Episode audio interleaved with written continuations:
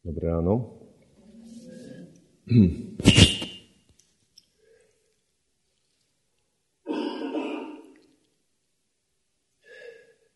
Kedy si e, v prvej polovici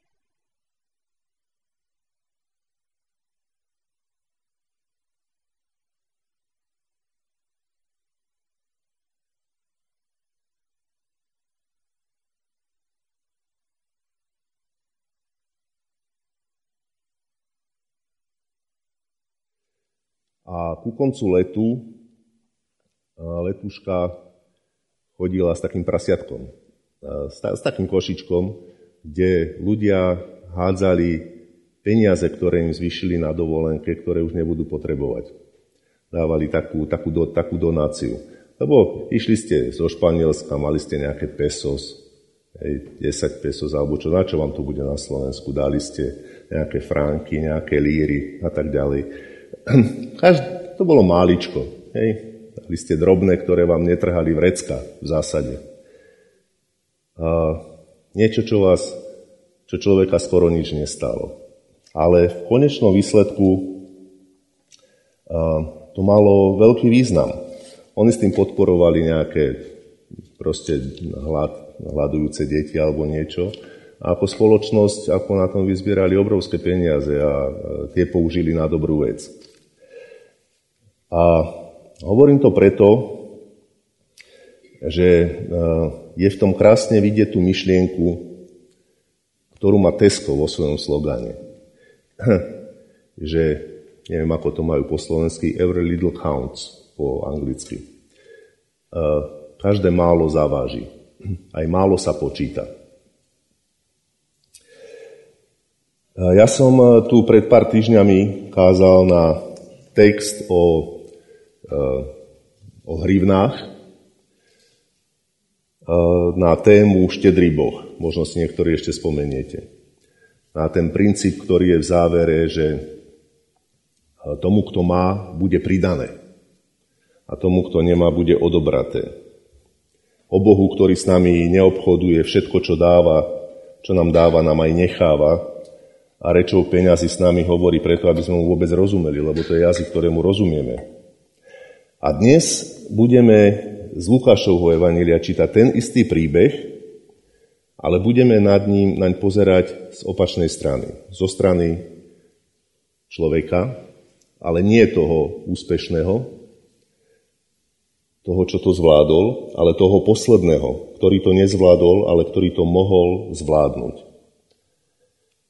Um, môžeme? Mám asi niečo stlačiť, že? Čo mám spraviť?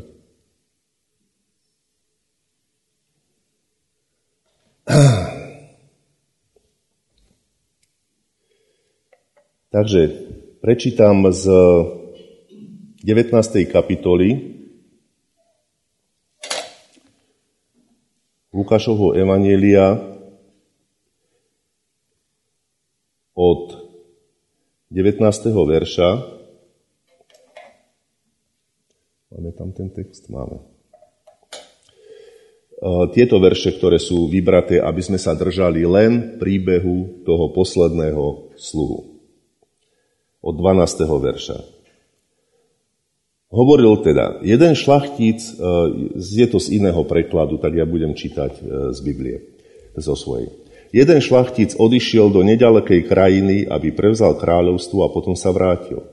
Zavolal si teda desiatich sluhov, dal im desať hrivien a povedal im, kupčite s nimi, kým prídem. Keď prevzal kráľovstvo a vrátil sa, dal zavolať sluhov, ktorým dal, bol rozdal peniaze, aby zvedel, koľko ktorý vykupčil.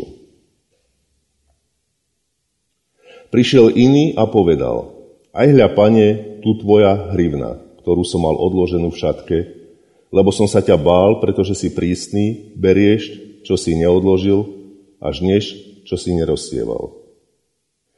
I riekol, som, I riekol mu, ty zlý sluha, podľa tvojej reči budem ťa súdiť. Vedel si, že som prísny, že beriem, čo som si neodložil, až nem, čo som nerozsieval.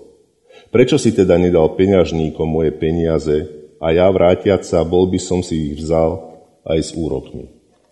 Toľko zo slova Božieho Pánu Bohu. Nech je za to vďaka. Názov dnešnej kázne je menej, je viac ako nič. Ono to trošku znie ako taká štilistická chyba, že správne slovenský by malo byť málo je viac ako nič. Ale ja úmyselne som zvolil to slovo menej, pretože v tom je skrytá hlavná myšlienka tohoto, tejto úvahy. Lebo v tom texte sa jedná o menej, než je to, čo sám pokladám za potrebné a priateľné. V čom je tá Božia výčitka? Toho teda je tu reč o nejakom šlachticovi, ale vieme, že prenesenie je tu obraz posledného súdu. A sú to vlastne Božie slova, ktoré hovorí tomuto sluhovi. Tá vyčitka vlastne znie takto. Ak si nedokázal urobiť to, čo si mal urobiť, prečo si neurobil aspoň menej, než si vedel, aspoň menej od toho, čo si vedel, že máš robiť. Lebo on vedel, čo má robiť. Tam sme čítali, že on im povedal, chodte a obchodujte s tými peniazmi. Čiže tá myšlienka aj pre mňa je, prečo nerobím aspoň menej, ak z rôznych dôvodov nerobím to, čo mám robiť. A v tom samotnom texte je niekoľko tých dôvodov vymenovaných, či už e, aj tu, alebo potom v ekvivalentnom texte v Matúšovom evanieliu. Jeden z nich je strach. Hovorí, bál som sa, že si prísny. Tak som radšej nerobil nič, aby som to nepokazil. Jeden je lenivosť. Tuto, tu sme to, myslím, nečítali, ale u Matúša hovorí, ty zlý a lenivý sluha. Jeden je nezáujem. Čítame v podobnom texte o rozsievačovi, že rozsial svoje, proste rozsial rozsievať semeno, ale čas ľudí to, to, to nezaujímalo, pretože mali zaujímavejšie veci v živote a nechali to tak.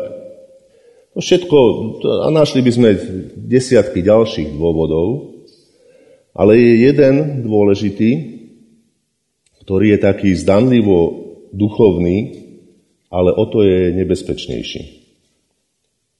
A to je tento menej pokladám za nedostatočné, za pokrytecké, za Bohom neakceptovateľné, doslova za odsudenia hodné. Lebo ten motív pasivity môže vyzerať veľmi, veľmi duchovne. Ja sa proste na tú úlohu necítim. A to je väčšinou aj pravda. A tak sa stane, že v živote je obrovské množstvo dobra, ktoré sa nikdy neudeje. Je množstvo nevykonaného dobra práve pre tento dôvod, lebo človek sa necítil schopný alebo, alebo hodný vhodný na to, aby ho vykonal v maličkostiach. Otec nikdy nepovie svojmu synovi, že ho má rád, pretože proste u nich sa tak nikdy nerozprávalo. Ja si pamätám, ja som bol chlapec, u nás sa tak nikdy nerozprávalo. A ja som bol chlapec a bolo MDŽ. Neviem, ešte si to snáď aj mladší pamätajú, teda ešte to stále je ten sviatok. A my sme v škole urobili mama mňa, ja už neviem čo, nejaký kvietok z papiera, alebo čo, ja už si nepamätám čo. Ale u nás sa tak nerozprávalo. A ja som prišiel domov a ja som stal 20 minút na chodbe, som zbieral odvahu i spovedať mame, ja ťa mám rád, donesol som ti takýto kvietok. A potom som to spravil teda. Hej, ale je to taká maličkosť, taká hlúposť. Ale je množstvo dobra, ktoré sa nikdy neudeje, pretože hm, pretože sa na to necítime vhodný. Mňa k tejto myšlienke, k tejto kázni inšpirovala nedávna skúsenosť. Som sa modlil a v tej modlitbe som prosil za človeka, za nejakého človeka niečo A robím to dlhodobo. A dlhodobo viem, že v skutočnosti od toho človeka nemám záujem. Že by som ho mal mať, ale ho proste nemám. Ja pred vami môžem povedať niečo, ale pred Pánom Bohom je zbytočné hovoriť, že niečo, čo nie je pravda.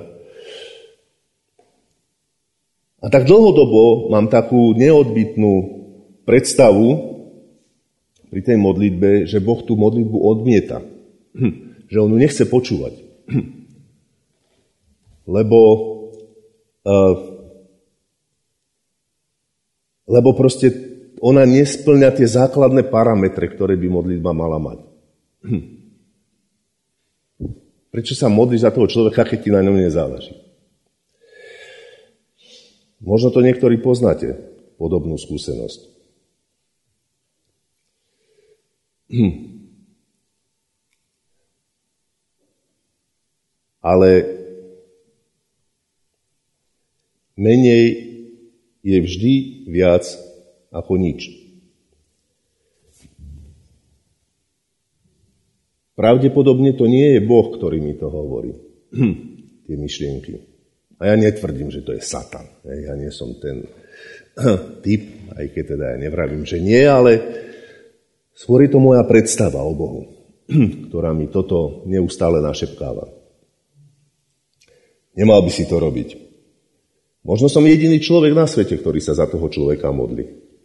A vtedy to má odrazu úplne inú váhu. Je rozdiel predstierať pred Bohom záujem a nemať ho, a je rozdiel priznať nezáujem a aj tak vytrvať. Lebo to prvé je pokritectvo, ale to druhé si myslím, že je prejav viery. Hm. A ten nezáujem sa možno nezmení na záujem a možno sa zmení iba na menší nezáujem, alebo sa vôbec nezmení, alebo sa možno zásadne zmení, ja proste neviem, to nie je podstatné. To, čo je podstatné, je toto, že aj modlitba nezáujmu v tomto prípade, a to môžeme vzťahnuť na čokoľvek, na akýkoľvek iný skutok, ktorý nemá tie dostatočné parametre, aj modlitba nezáujmu môže byť skutkom viery. A možno práve takáto modlitba je skutkom viery. Pretože keď ti na niekom bytostne záleží, tak sa za ňo budeš modliť úplne prirodzene. S tými najlepšími motívmi. Povieš, modlitba bez motívu je zlá, ale ja sa spýtam, a ja, ja to nechcem to hodnotiť, takú myšlienku, ale aký zmysel, aký, akú silu, aký význam z pohľadu výsledku tej modlitby má modlitba s dobrým motivom? A neodpovedaj si rýchlo, že tomu tak dobre rozumieš. Vševedúci, všemohúci Boh, ktorý v skutočnosti nikdy nie je tým, kto reaguje, ale ktorý je vždy prvý, ktorý je aktívny. Aj v tvojej modlitbe Boh je vždy prvý. A najmä milujúci Boh, ktorý napríklad miluje oveľa viac tvoje vlastné deti, nech ich miluješ ty. Oveľa viac mu na nich záleží. To nie je Boh, ktorého potrebuješ presviečať o dobrých veciach, aby teda si našiel chvíľku na niečo. Hm, na čo sa teda mám modliť aj s tými najlepšími motívmi? Asi nie preto, aby som na Boha urobil dojem, ja nerozumiem tomu, ale predsa som presvedčený, že modlitba má nenahraditeľný význam.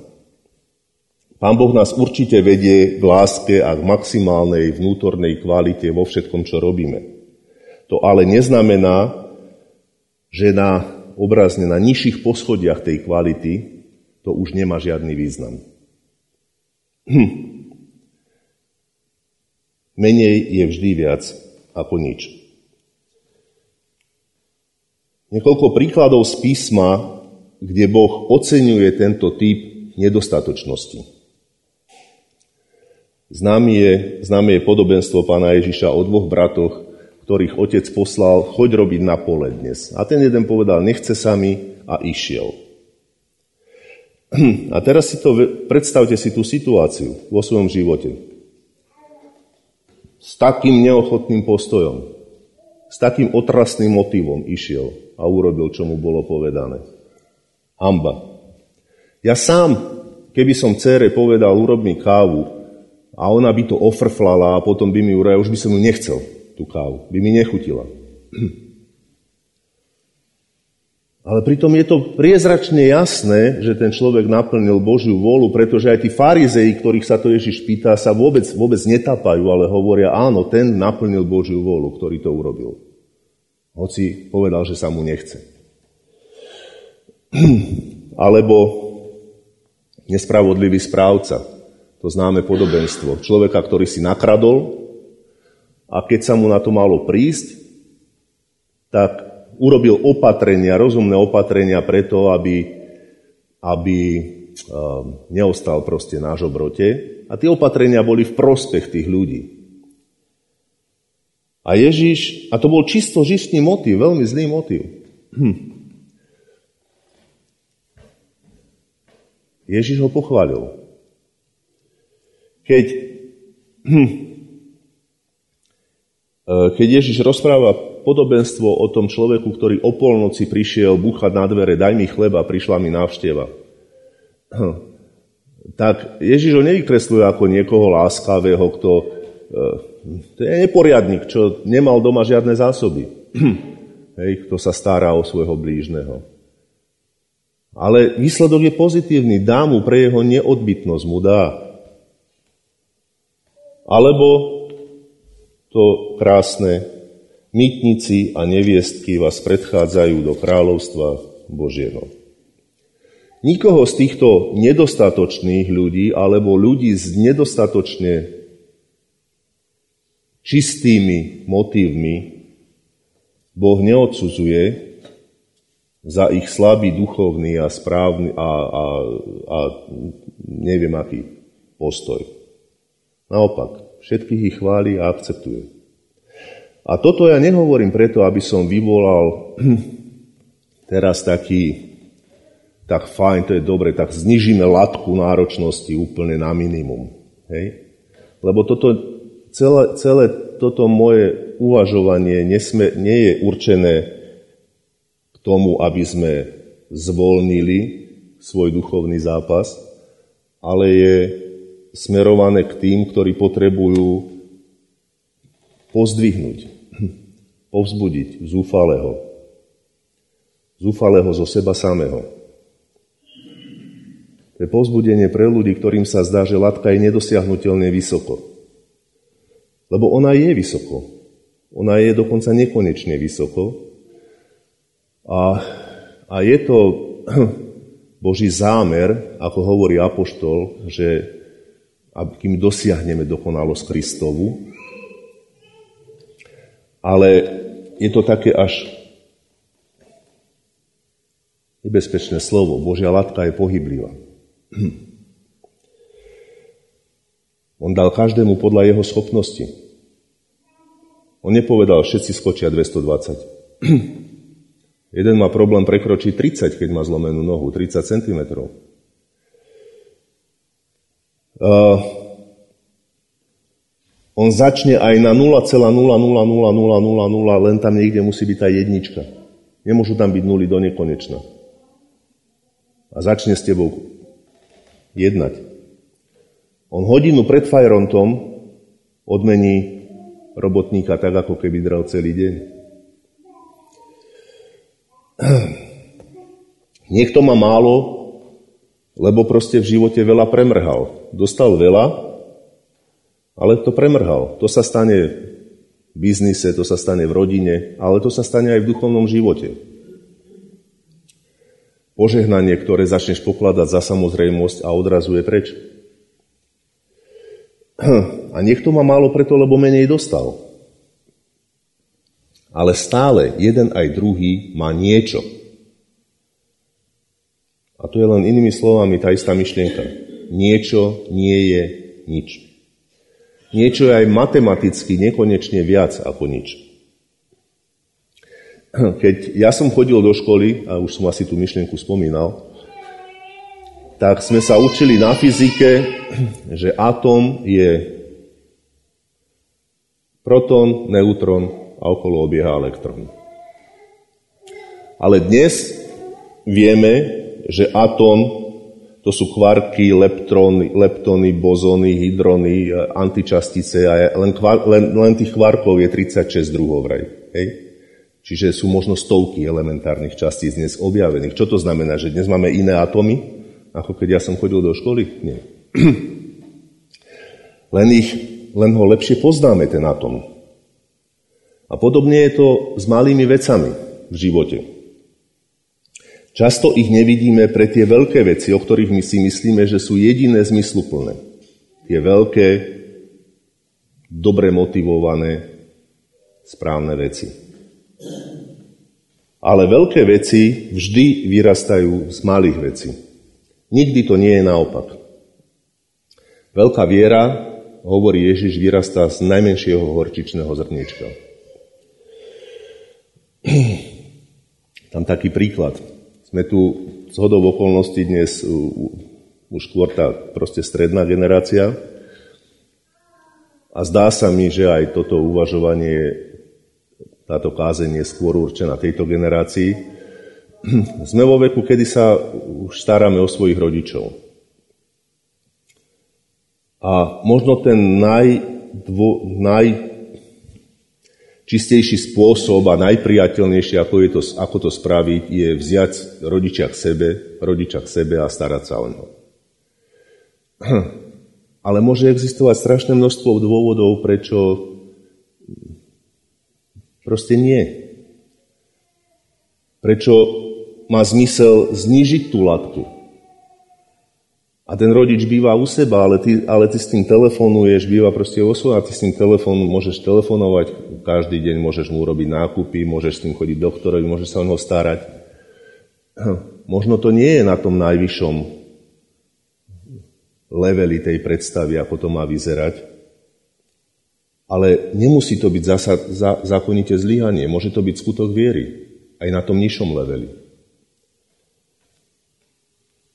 Lebo sklamanie z, nedosiahnutia tých veľkých cieľov, tých veľkých úloh, ktoré, ktoré nosíme v hlave, nedovoluje uvidieť tie malé úspechy. Niekto sa možno zaviazal na 5-ročnú službu v niečom a vydržal tam iba 2 roky. A pokladá to za obrovské zlyhanie. Je to menej ako 5 rokov, ale je to nekonečne viac ako neskúsiť nič. Keď Jan Marek odišiel od Apoštola Pavla pri prvej misijnej ceste, tak Pavel to pokladal za zlyhanie. Ale Barnabáš vedel oceniť tú, ten pokus. A nie len pokus, ale aj, že niečo naozaj, niečo s nimi prešiel. Chvíľku, kúsok, ale prešiel. A tak pri ďalšej ceste to bol Barnabaš, ktorý ho zobral so sebou a radšej nešiel s Pavlom. Lebo pre ňoho to nebolo, že to treba hodiť do koša, že to nič neznamená. Pre ňoho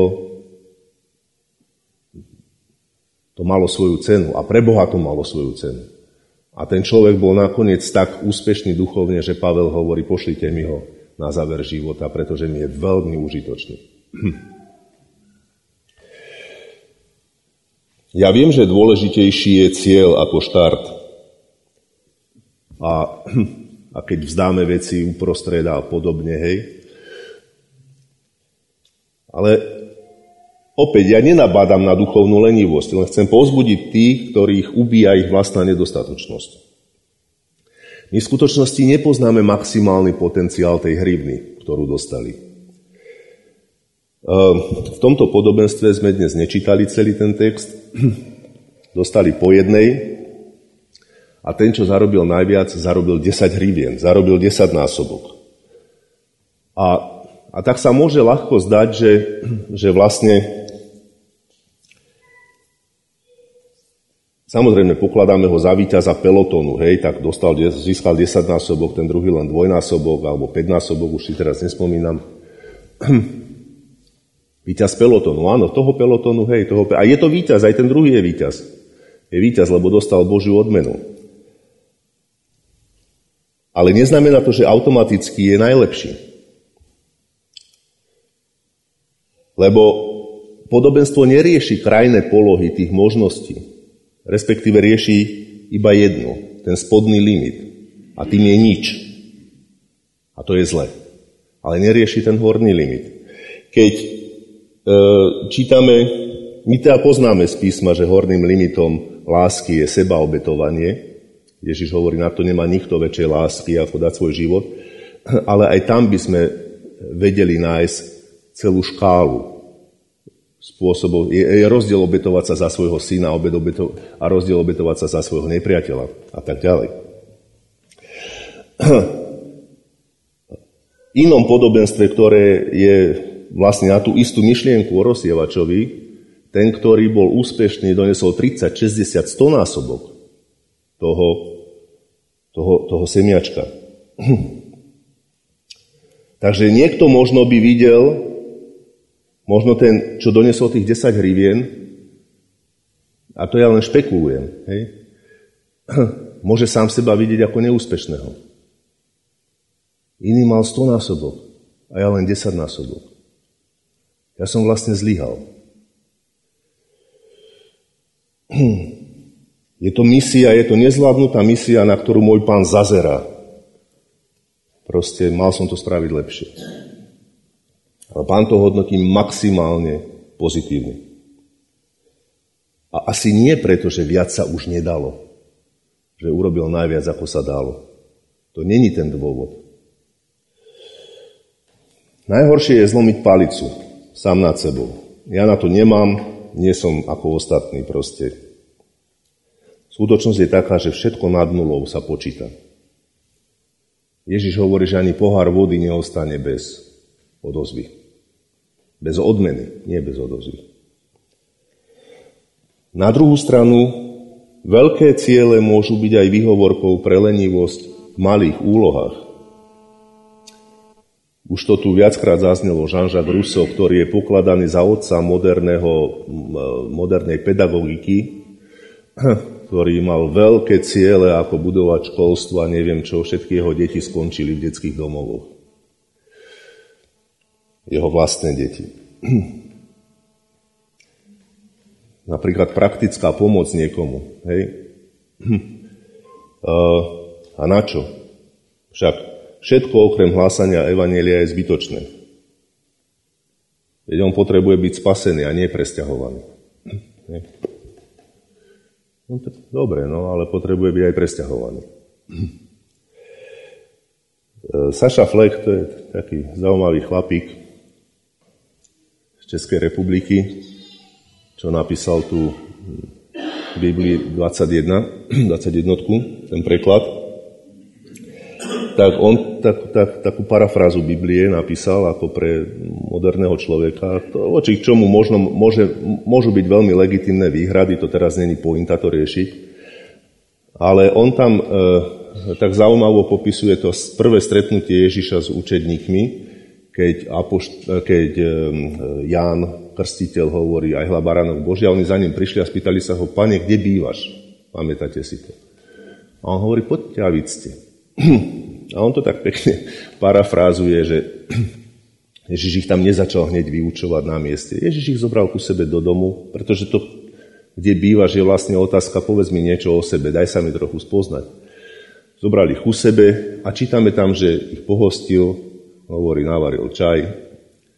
A keď a prespali ho a on hovorí, že no, a keď odišiel posledný autobus do Kafarnámu, tak rozložil gauč proste, hej, tam prespali. Tak proste dáva tomu také moderné kúlisy. Ale tá myšlienka je za tým, že bol k ním ľudský, bo získal si ich ako ľudí, potom ich začal vyučovať. Niekedy toto všetko preskočíme, lebo dôležité je povedať ti tú pecku. A tá pecka pôjde jedným uchom nu a druhým von.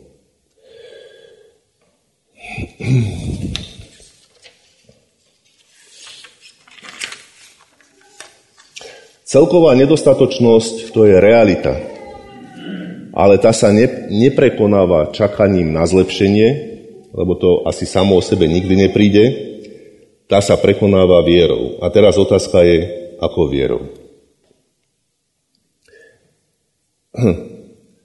Dvojitá podoba viery. Z tej kapitoly o viere, z 11. kapitoly listu Židom, prečítam 6. verš. Bez viery však nie je možné ľúbiť sa Bohu. Lebo ten, čo pristupuje k Bohu, musí veriť, že Boh je a odplatí hľadajúcim ho. A prvý ten Prvá tá skutočnosť viery, alebo neviem, ako by som to nazval, ten princíp, tá podoba viery, tá odvaha viery, je dogmatický. Je proste to základné uveriť, že Boh je. Ten, kto pristupuje, musí veriť, že Boh je. Základ, pre ktorého nič, čo súvisí s Bohom, nemá zmysel. Hej? Na čo Viete, ja som, pamätám si raz na jednu televíznu diskusiu, kde sa pýtali ľudí, kresťanov, že a keby sa teraz ukázalo, že to všetko je, není pravda o Ježišovi, hej, že to je vymyslené. Tak čo? A ten jeden povedal, no tak ja by som v tom aj tak pokračoval, lebo, lebo to je fajn. No, mne sa to zdá taká divná odpoveď, pravdu povediac. Hej. Ako apoštol vraví, veď keď nie sme najbiednejší zo všetkých ľudí, keď je skriesenie. Keď není Boh, tak všetko to padá, jak domček starát jednoducho. Daniel Pastierčák, kedy si sme vydávali taký časopis, robili sme s ním rozhovor a, a on povedal takú myšlienku, že ja neverím, ja viem. Hej, a to niečo s tým sledoval, to myšlienkou, niečo rozvíjal. A, a to je prítomné pri mnohých veriacich ľudí, je to, je to tak, že proste presvedčenie, ktoré ti je vlastné, že Boh je, Evangelium je pravdivé, Kristus stál z mŕtvych. To nie sú veci, ktorým musíš veriť, pretože v skutočnosti si to nemyslíš. Hej? Nie, to vieš, že to tak je. Je to pravda. Ale to nie je dostatočné pre osobný zápas viery. Lebo tá druhá podoba viery z toho textu, to je ten kľúčový prvok. Ten, kto verí, ten, kto, lebo ten, čo pristupuje k Bohu, musí veriť, že Boh je a odplatí hľadajúcim ho. Ja musím veriť v Božiu náklonnosť voči mne. To, že odmienia tých, čo ho hľadajú. A to už nie je tak úplne v tej rovine, že ja neverím, ja viem. To už ti nemusí byť tak absolútne samozrejme a prirodzené. Ten prirodzený, prirodzený pocit v človeku, ten, nedávno som o tom kázal, prirodzený človek vlastne voči Bohu predpokladá odmietnutie Bohom. Prirodzeným stavom voči Bohu je strach a skrývanie. A tu často, a to, to aj v nás, kresťanoch, často prežíva. A my musíme tu veriť napriek svojim prirodzeným inštinktom, by som to povedal. V čo veriť? V to, že Boh je, je nám proste priaznivo naklonený. Je, je tým, ktorý nás odmienia, ktorý, ktorý ho hľadajú, odmenuje. Ten prvý princíp, že Boh je nevyhnutný, aby vôbec nastala komunikácia, ale vieru aktivuje ten druhý, tá druhá zložka viery. Že verím, že Boh je mojim tým, ktorý ma odmení. Mať odvahu veriť, že Boh neodmieta, ale oceňuje moje hľadanie a oceňuje aj malosť mojich skutkov. Ježiš nikdy neprehliadol žiadny prejav viery. ktorý zaregistroval.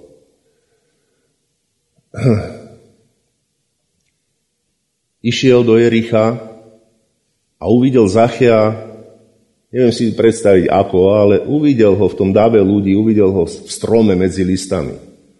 Zachytil človeka, ktorý, ktorý sa vierou, ktorý by to možno nevedel povedať slovami, ale vierou sa po ňom pýta.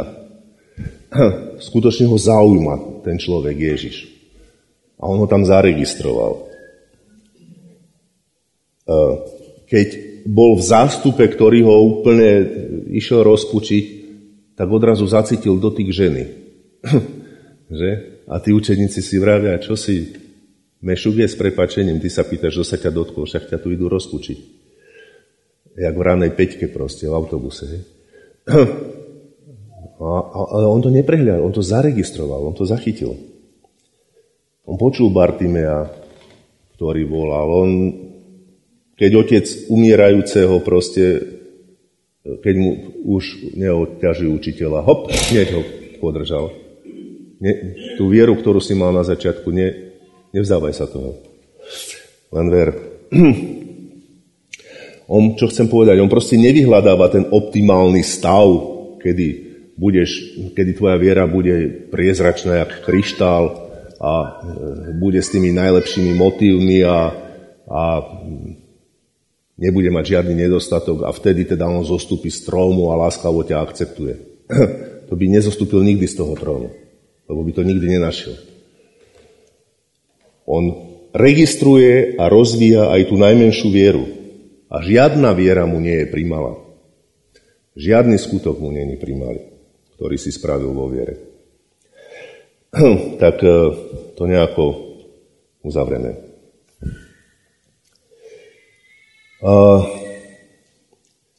E, možno dnes nekážem k nikomu z vás.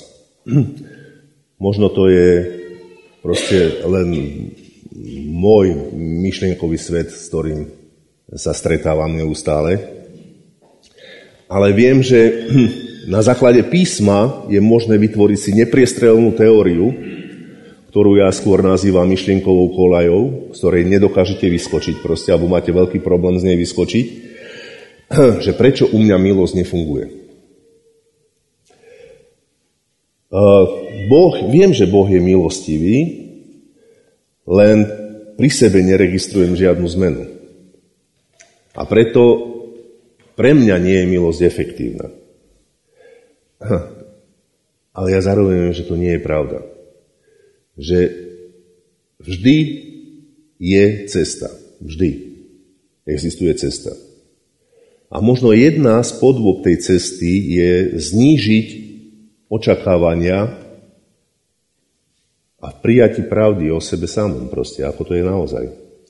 Alebo prijati seba samého pred Bohom, možno tak je to lepšie povedané.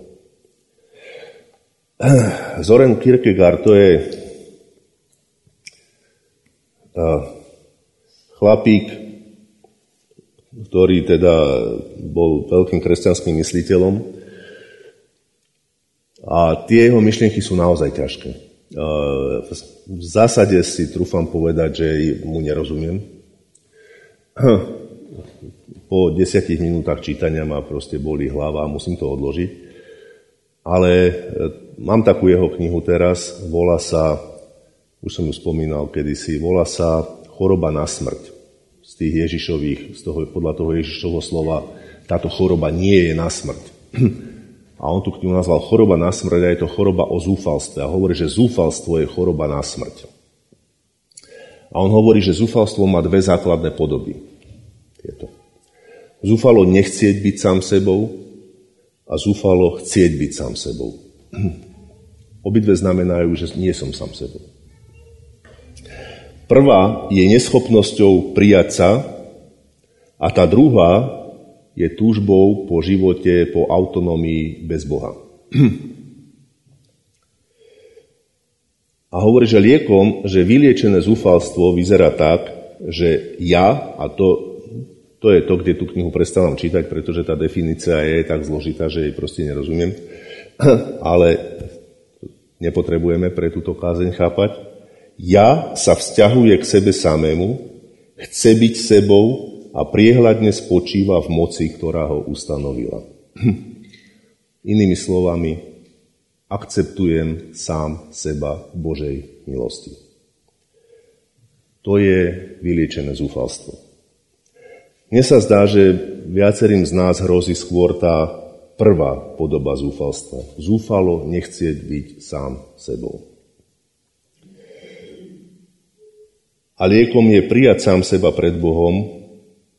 To nie je návod k povolovaniu hriechu, ale k odpočinku v milosti. Takže zhrniem len hlavné myšlienky Menej je viac ako nič, Boh očakáva aspoň tvoje menej. Boh nepohrda tvojim menej, je mu vzácne a často ho chváli. Toto nie je návod k zvolneniu toho, kto je radostný, ale k naštartovaniu toho, kto je zúfalý alebo smutný. Pre veľké ciele často nevidíme malé možnosti na konanie dobra. Veľké ciele môžu byť ale aj výhovorkou pre lenivosť v malých úlohách. Sklamanie z nedosiahnutia veľkého zakrýva malé úspechy. Aktivantom viery nie je to, že Boh je, ale to, že je odplatiteľom toho, kto ho hľadá. A príjmi samého seba pred Bohom v jeho milosti. Amen.